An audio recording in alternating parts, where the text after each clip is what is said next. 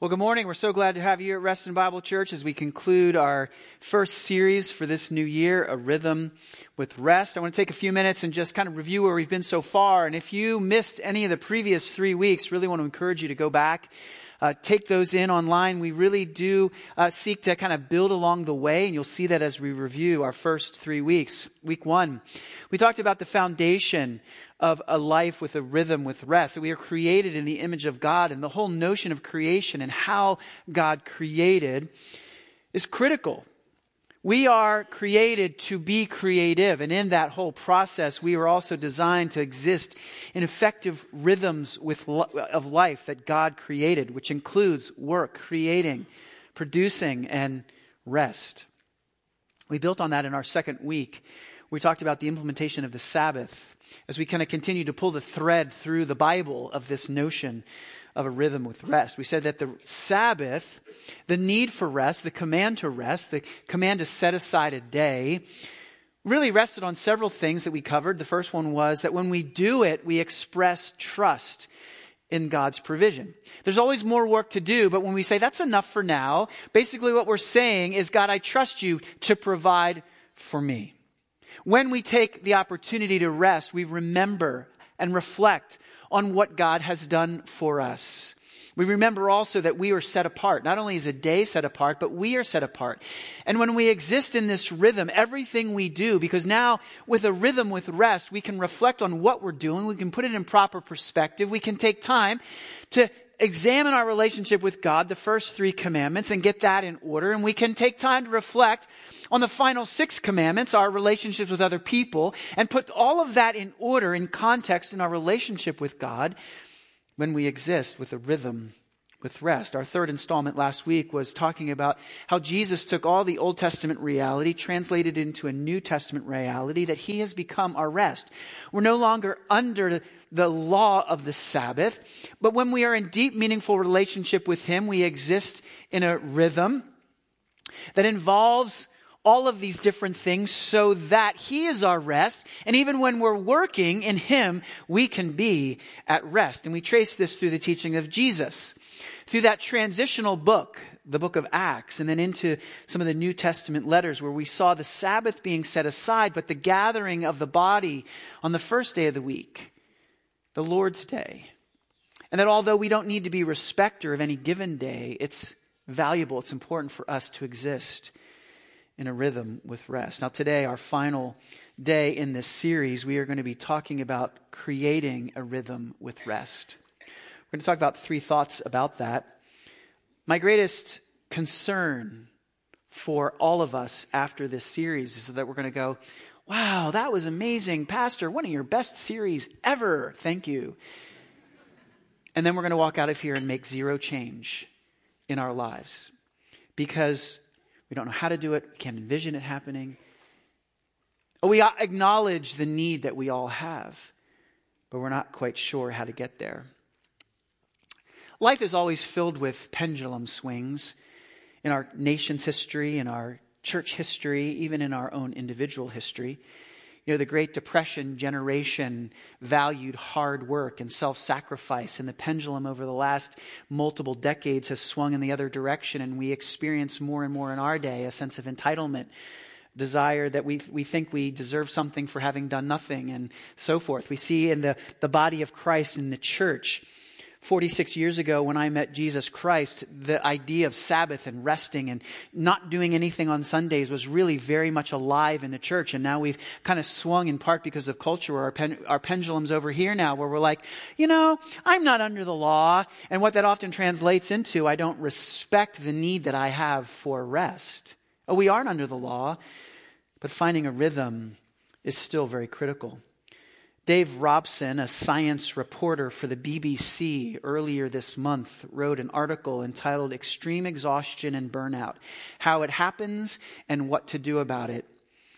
Several things he said in the article were interesting. He said that one third of all adults report feelings of fatigue most or all of the time. I think that statistic is actually quite low here in Northern Virginia.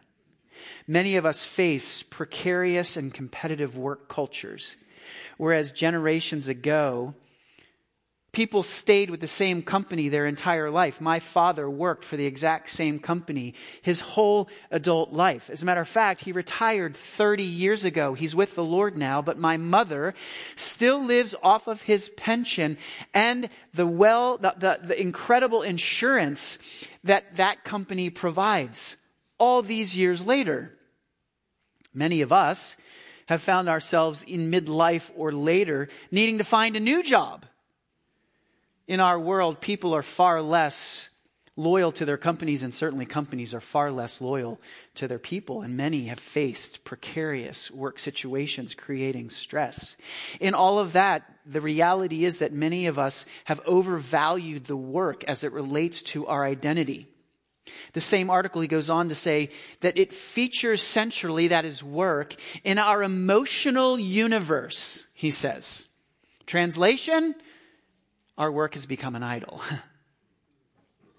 and modern technology has kept us more connected than ever before. And may I just make one comment about the issue of retirement? Many of us will retire. The Bible speaks nothing of retirement.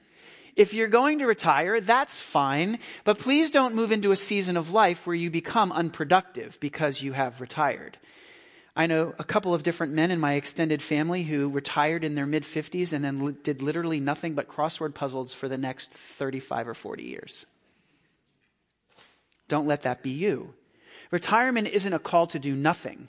It's a call to shift your focus to be productive for the Lord differently. Differently.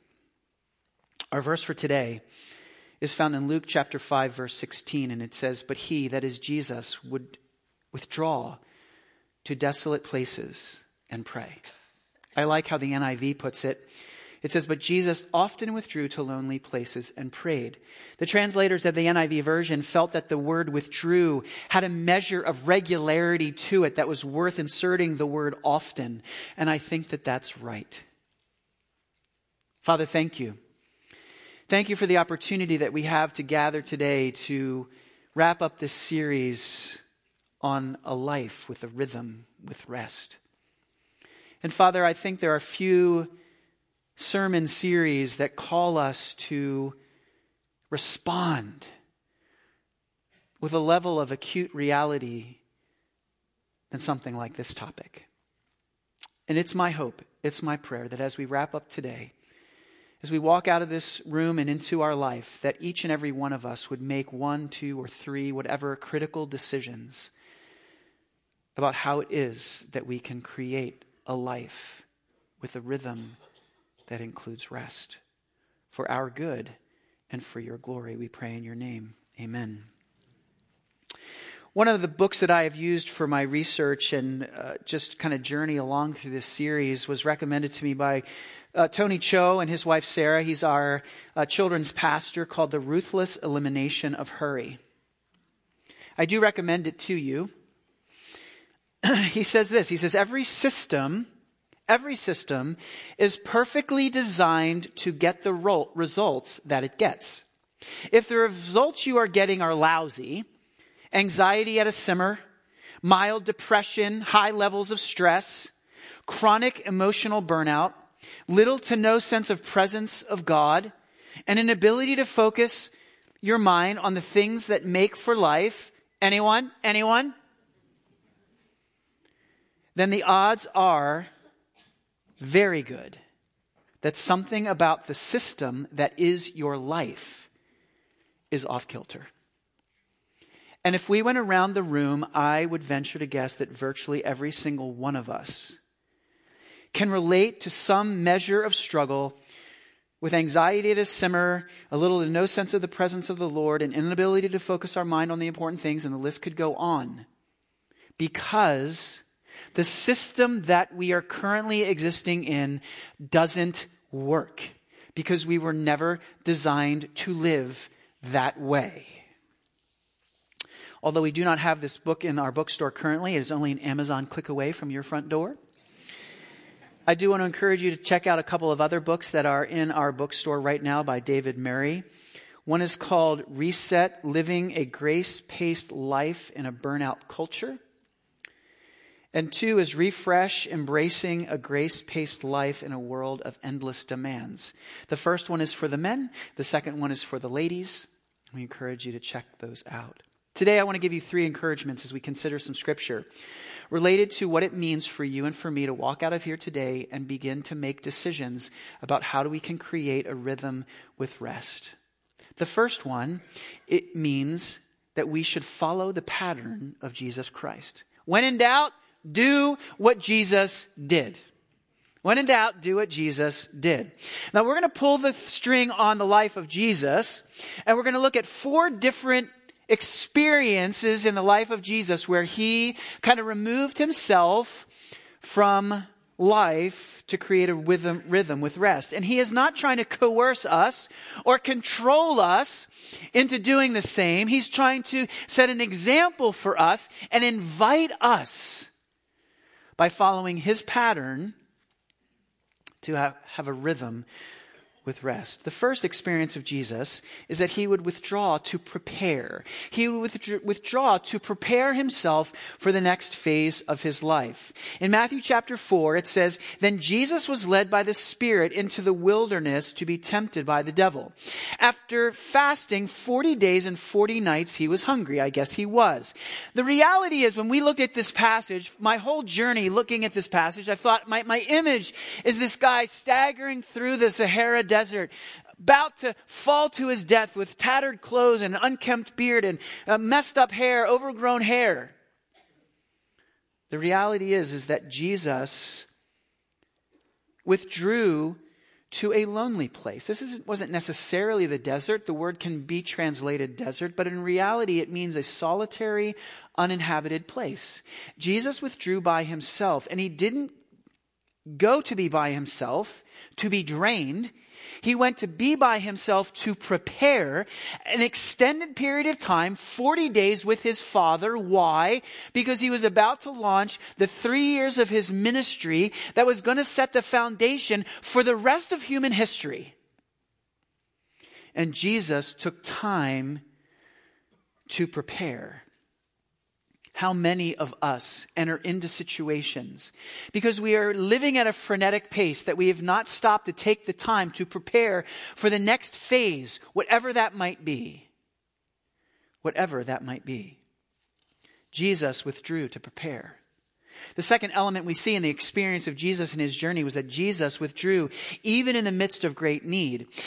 In times of great need, when the, needs rise, we are tempted to lean in, to not take any kind of rest whatsoever. And the reality is that Jesus modeled for us that even when needs abound, sometimes we need to withdraw, to refresh, so that then we can re-engage the need with greater clarity, greater vision, greater purpose, and so forth. In Luke chapter 5, it says, But now even more, the report about him went abroad, and great crowds gathered to hear him and, he, and to be healed of their infirmities. And then this is, this is kind of hysterical Bible humor. It says, but he withdrew to desolate places to pray. The crowds are here. Their needs hanging out everywhere. People need to be healed. People need to be encouraged. And Jesus' response is, great, let's go over here. We see another example of this in Luke, in Mark chapter 1, where it says, in rising very early in the morning, while it was still dark, he departed and went out to a desolate place, and there he prayed. And Simon and those who were with him searched for him, and they found him and said to him, Everyone is looking for you. And Jesus said, Great, let's go somewhere else. He said, Let us go on to the next towns that I may preach there also, for that is why I came. You understand that Jesus didn't heal everybody that needed to be healed. He didn't respond to the needs of every person that were around him. Sometimes he withdrew. Sometimes he said, My mission to go forward, I need to move to a new place. And sometimes, even in the midst of great needs, when we feel the pressure to press forward with a sense of urgency, we need to step away. My family is watching the mini series entitled Band of Brothers. It's one of those that's difficult for me to recommend because of the gore of wartime issues and some of the language is uh, a little rough. But what we see in this series is this rhythm, even in the midst and urgency of war, where there was time to engage and time to withdraw, time to fight, time to plan, time to rest, time to get back at it. And I believe that that's a metaphor for all of life, including our individual lives. Jesus took time to withdraw to prepare. He took time to withdraw in the midst of great need. And I submit to you that we should follow the example of Jesus Christ. A third example of Jesus withdrawing was that he simply took time to rest with his disciples. Have you ever gotten partway through a day and the pace is so great and it's moving on and the demands keep coming at you and you find yourself saying, Oh my, I forgot to eat. Now, some of you are like, no, that's never happened to me. But it has happened to me. And I know some of you, it's happened to you that there literally was just no moment where you were going to squeeze in a meal. You know, that actually happened to the disciples. I don't know if you ever noticed this passage out of Mark chapter 6. It says, The apostles returned to Jesus and told him all that they had done and taught. And he said to them, Come away by yourselves to a desolate place and rest a while. For many were coming and going. The needs were many. They were healing. They were meeting the needs of people. And they had no leisure even to eat. And they went away in the boat to a desolate place by themselves. As this passage moves forward, what we see is that the people saw them leave. They saw where they were headed. You know, the Sea of Galilee isn't all that big. You can see easily from one side to the other. And the people on land, they ran to where they were going to come ashore. They got there before them, and they were still there. And this is the story where Jesus fed the 5,000. Jesus' disciples were hungry. He had called them to come with him and rest. And there he fed the many, including them. And it's a powerful example of the need that they had for rest and how they were even interrupted, even in that moment. And I'm sure they rested after that. The fourth example of Jesus resting, Jesus pulling out. Number one is that Jesus withdrew to prepare. He withdrew even in times of great need. We need to do the same.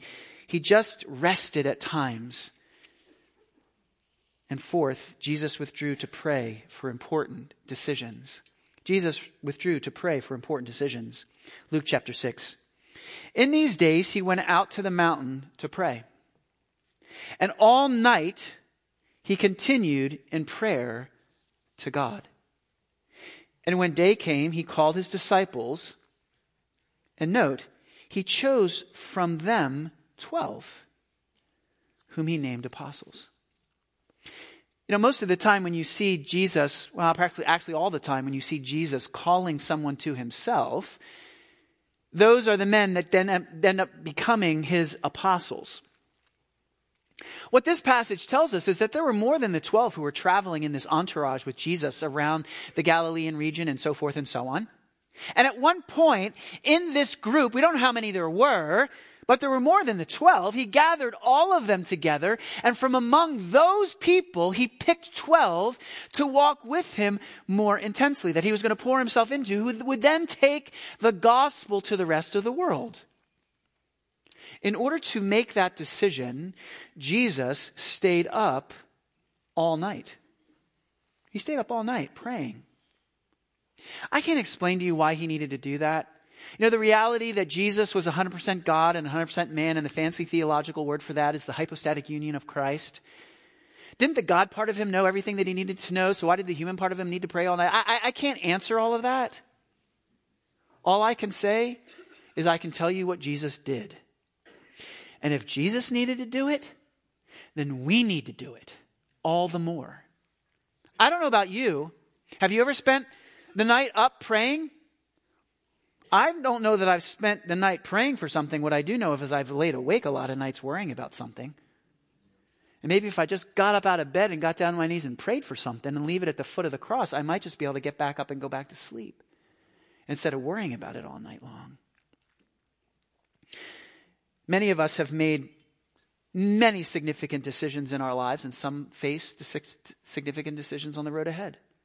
College is a, is a very important decision where you go. It determines who you meet, who become your closest friends, oftentimes, and maybe even who will become your spouse. That's an important decision. Certainly, who to marry is an important decision. That's going to go with you for a good long time, God willing.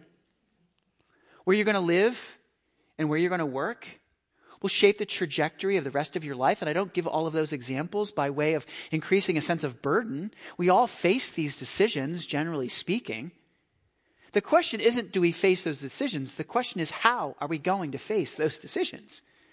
And some of us are suffering from the the choices that we have made that might have been different if we had spent more time preparing for those decisions in our relationship with Jesus. Now again, God can take all things and weave them together. We understand all of that. God can take the poor decisions we've made and redeem them over the course of time. But why put him in, this, in a position to need to redeem more of our poor decisions when we can make better decisions by preparing more effectively on the front end of them?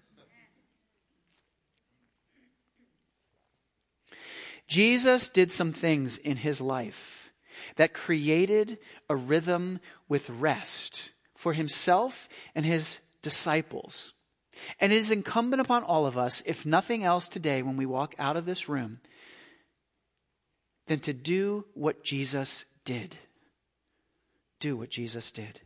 Number two, not only do we create a rhythm with rest by following the pattern of Jesus, number two, we create a rhythm with rest by following the rhythms of creation and not culture.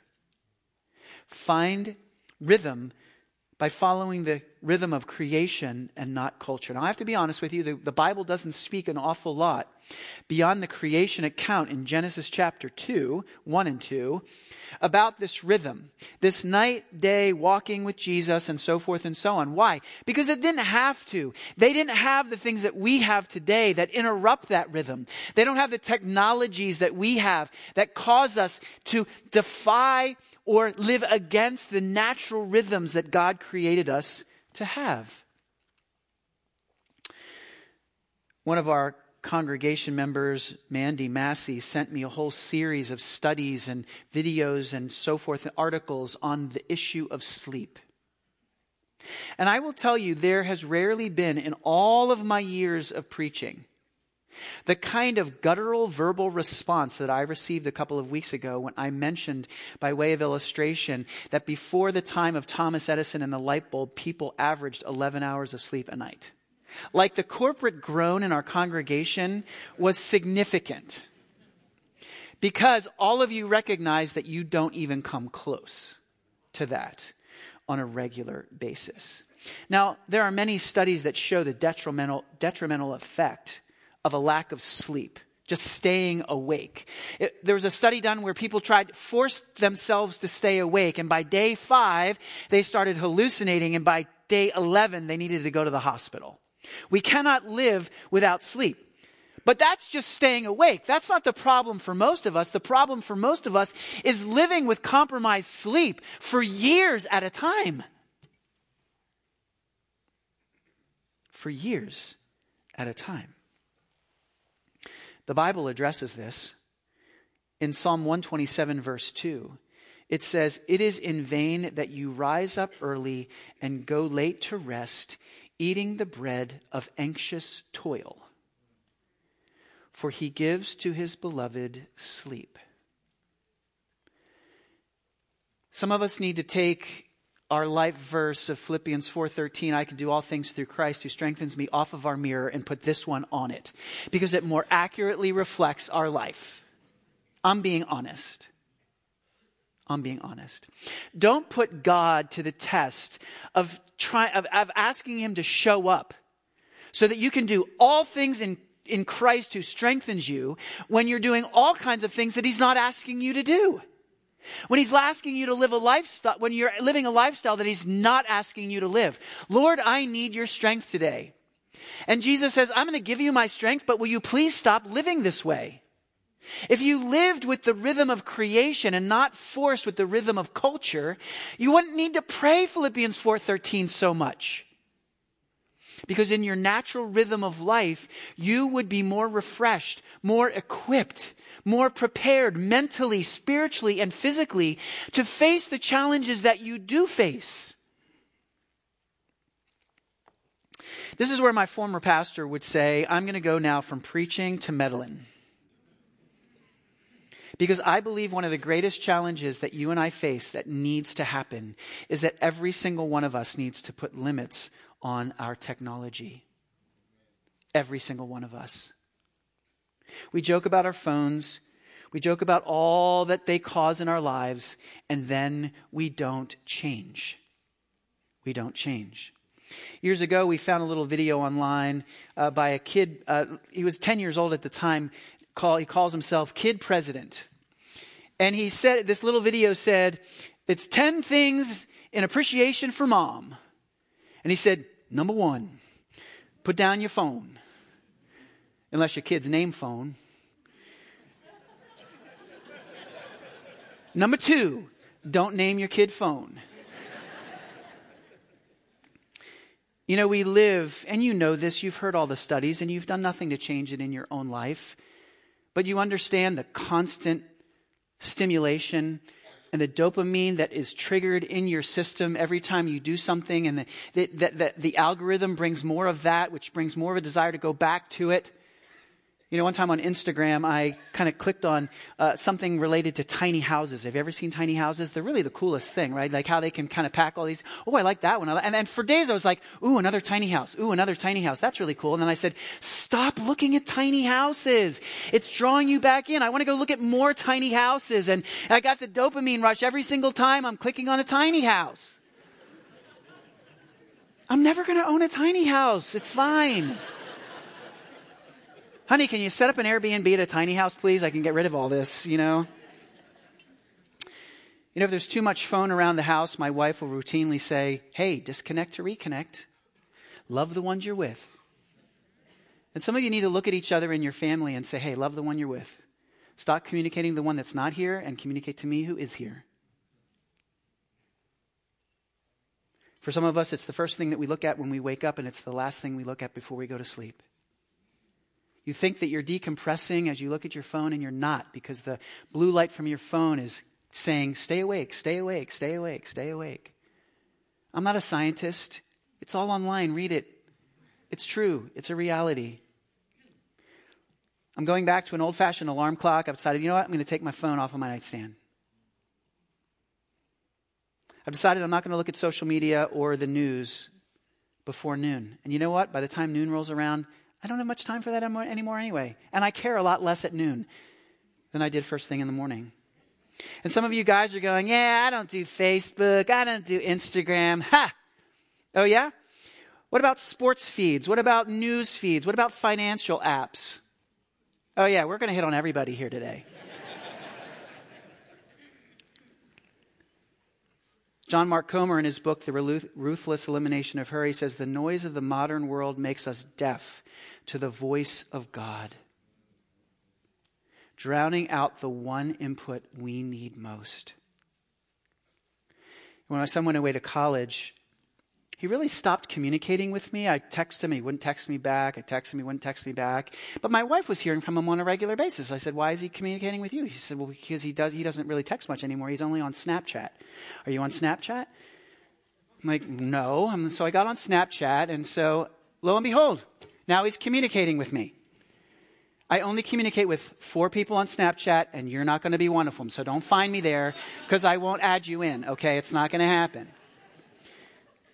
But you know what I discovered? One of the things about Snapchat is they have, uh, they want you to keep the thread going, right? And if you miss the time period, suddenly it's telling you that you, you broke your stream with that person. And you can, you can get back, you can get it back 99 cents and you can get it back. You know how many millions of dollars they made 99 cents at a time, provoking you to get the streak back with your friend? Pulling you in, pulling you in, pulling you in. You know, the original call to a Sabbath out of the Exodus 20, which is the Ten Commandments, was connected to creation. Exodus 20, verse 11 says, For in six days the Lord made heaven and earth, the sea and all that is in them, and rested on the seventh day.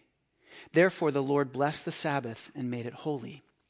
However, when the Sabbath was reiterated in Deuteronomy, after the Exodus, settling into the land and the wilderness wanderings, God connected the Sabbath, the command to Sabbath, not to creation, but to the Exodus. Watch this. In Deuteronomy chapter 5, it says, You shall remember that you were a slave in the land of Egypt, and the Lord your God brought you out from there with a mighty hand and an outstretched arm. Therefore, the Lord your God commanded you to keep the Sabbath. When you rest, you remind yourself and you declare that you are not a slave to anything. We are the freest slaves that have ever existed on the planet. And until you admit that you are a slave, you fill in the blank. Is it your work? Is it your technology? Is it extreme fun that isn't restful? What is it that the enemy is using to disrupt the rhythm of rest that He has for you so that you are closer to Him, you are more like Him, you are a better tool for Him. And it will not happen until you embrace that you are a slave to something. Because this culture has drawn you in, and you are no longer living with a, cre- with creation rhythm, but the cultural rhythm, and it's about to kill you. It's about to kill you. Creating a rhythm of rest means following the pattern of Jesus' life. Be like Jesus. Number two, creating a rhythm with rest means following the rhythm of creation and not the forced rhythm of culture that is designed to distract you from the living God. Third and finally, creating a rhythm with rest means increasing your margin. Increasing your margin. Again, our verse for today, Luke 5 16. But Jesus often withdrew to lonely places to pray. And I know that many of you, and hopefully it is for a season, you are struggling with, I, lo- I, I want more rest. I need a better rhythm. I know that. I just can't figure out what to do. I'm not sure what to eliminate. I'm deeply involved in a work that's about to kill me, my kids' activities that I don't know how to say no to at this point in time, or whatever it might be. And if you can't make immediate decisions, and I suggest to you that most of us can, don't kid ourselves. At least you need to be on a trajectory. My daughter Natalie is a junior in the nursing program at Liberty, and I have never seen a human being work so hard and study so long in any major ever. Ever. And I'm so proud of her. She's hitting it out of the park, but it is taking a village to help get her through college, right? She's doing all the work, but we're like, okay, you can do it. Okay, you can do it. But dad, but dad, will you guys pray? Yep, we'll pray. Let's get, we'll, we'll get you through. We'll get you through. It is a season. It's not going to last forever, and it can't. And I know some of you work nights or whatever it might be. I worked nights for eight months in a hospital. It about killed me. Oh, I had a good sleep, work, wake rhythm. It was just all at the wrong time. I had a headache for eight months solid, straight. In spite of the fact that I was getting good sleep, it was just when everyone else was awake. I knew it was a season, and I needed it to change. If you go through the Gospels, the overwhelming majority of Jesus' interactions with people were unintentional from a human perspective. In other words, Jesus was on his way to do something when he was interrupted by someone else. Jesus had enough margin in his journey that he could manage interruptions. Most of us don't. Most of us don't have enough time to manage interruptions. They're frustrations. The person that's in our way may just be the person that God is calling us because they have a need. But we're either not noticing it or we're not interested because we don't have any margin. Rest happens between production and consumption. But we have no margin between the two. We go from producing to consuming. We go from doing something to stop doing something, but in the stop doing something, we're consuming. We're going on our phones. We're looking at our news feed. We're watching a show. We're do, whatever it is that we're doing, we go from production to consumption. And this is a quote from uh, a very well known scholar and theologian, Michael Green, one of our worship, our worship leader, our worship pastor. We were sitting in a meeting this past week and we were talking about this idea that when we, between producing, producing, and producing, and consuming, consuming, consuming, we have no time where we are open for the intervention of God to direct us, show us where He wants us to go, respond to the need. The minute there's a hint of boredom in our life, we reach for that appendage. You know me, I go to Costco every Friday. It's one of things that I just do. And if you stand in one of those long lines behind people, you know, you got five carts in front of you and every line looks that way, and you just kind of looked around, you know what you would find? You would find every single human being with their face in their phone. Can't handle one second of doing nothing. And oh, by the way, you might just have an opportunity to strike up a conversation with someone ahead of you or behind you and enjoy real human interaction with someone you've never met. And it may just turn into a meaningful conversation after all. Comer says the greatest commodity we have is not our time or money, it's our attention. And the greatest threat to faith today is not hedonism, it's distraction. You will find rest, you will not find rest, rather, until you find rest in Christ.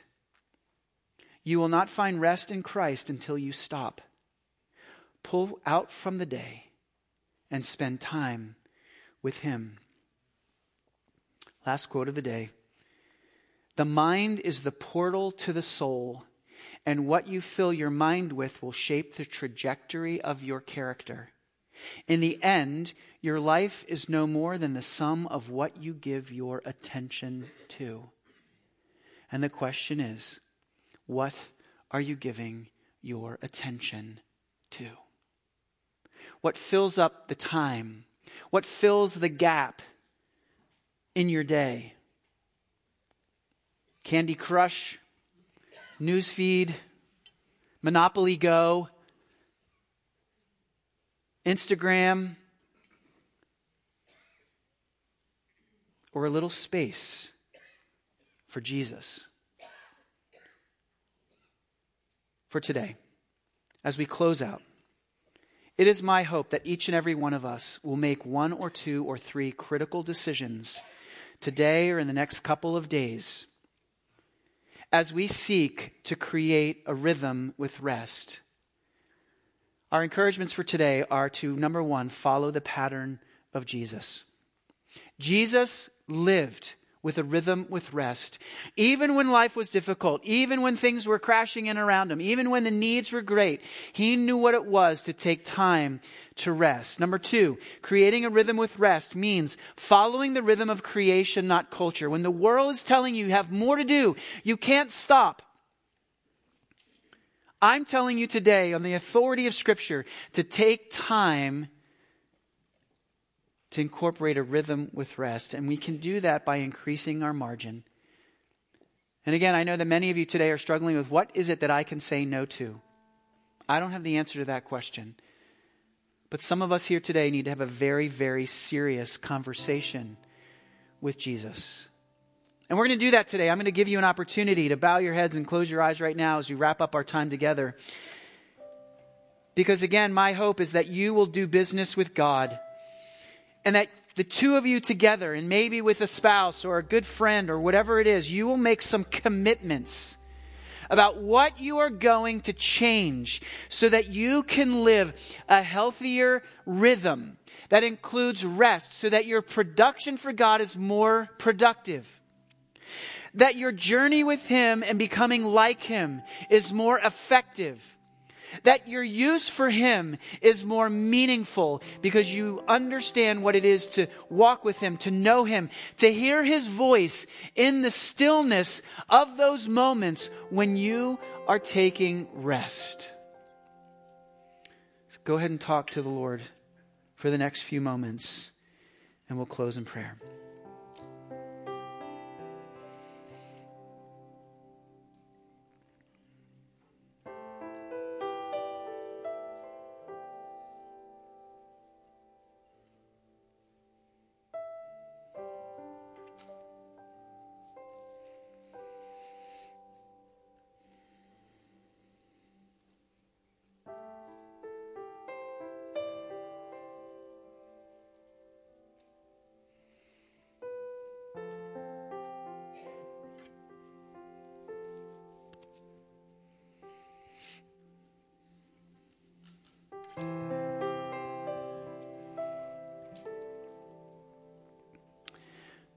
Father, for some of us here today, there are some very hard choices to make on the road ahead. But Father, I pray that you would empower each and every one of us. Even if it's a small but critical decision about what will be done differently on the road ahead. Maybe some of us need to walk into the office of our supervisor at work t- tomorrow and say, you know what? I need to take a little bit of a step back. I can't sustain this pace here. Father, perhaps some of us need to consider the really good things in our lives that are overwhelming, that the good things are inhibiting us from doing the best things. Father, for some of us, we recognize that the intensity that we've experienced with one of our kids' sports team is that our, our kids aren't even enjoying the sport anymore. But we've become committed in such a way that has outlived its usefulness. Father, for some of us, it's waking up each morning and doing that 15 minutes earlier so we can put our face in the Bible rather than in our phones. For some, maybe it's just a small tweak that will have significant repercussions. The thing I don't want, Lord, and I know that you don't want, is for us to continue struggling in a lifestyle that you were never that you never called us to live. And Father, I pray for anybody here today who is not a follower of Jesus Christ who finds no rest at all. They don't have rest in this life. There's no eternal rest. There's no sense of security and where this is all is going and where I'm going to end up when it's all said and done. And I pray, Lord God, that the first place they would come is to Jesus and find eternal rest in Him. They would cry out to Him in, in recognition of the need for a Savior, the confession of sin, and embracing Him as their only source of rest in this life and into the next. Lord, I pray that you would help us to navigate the road ahead. We thank you for what you're going to do. We submit ourselves to you. We thank you for being our, our rest in every way. Walk with us, we pray. In your great name.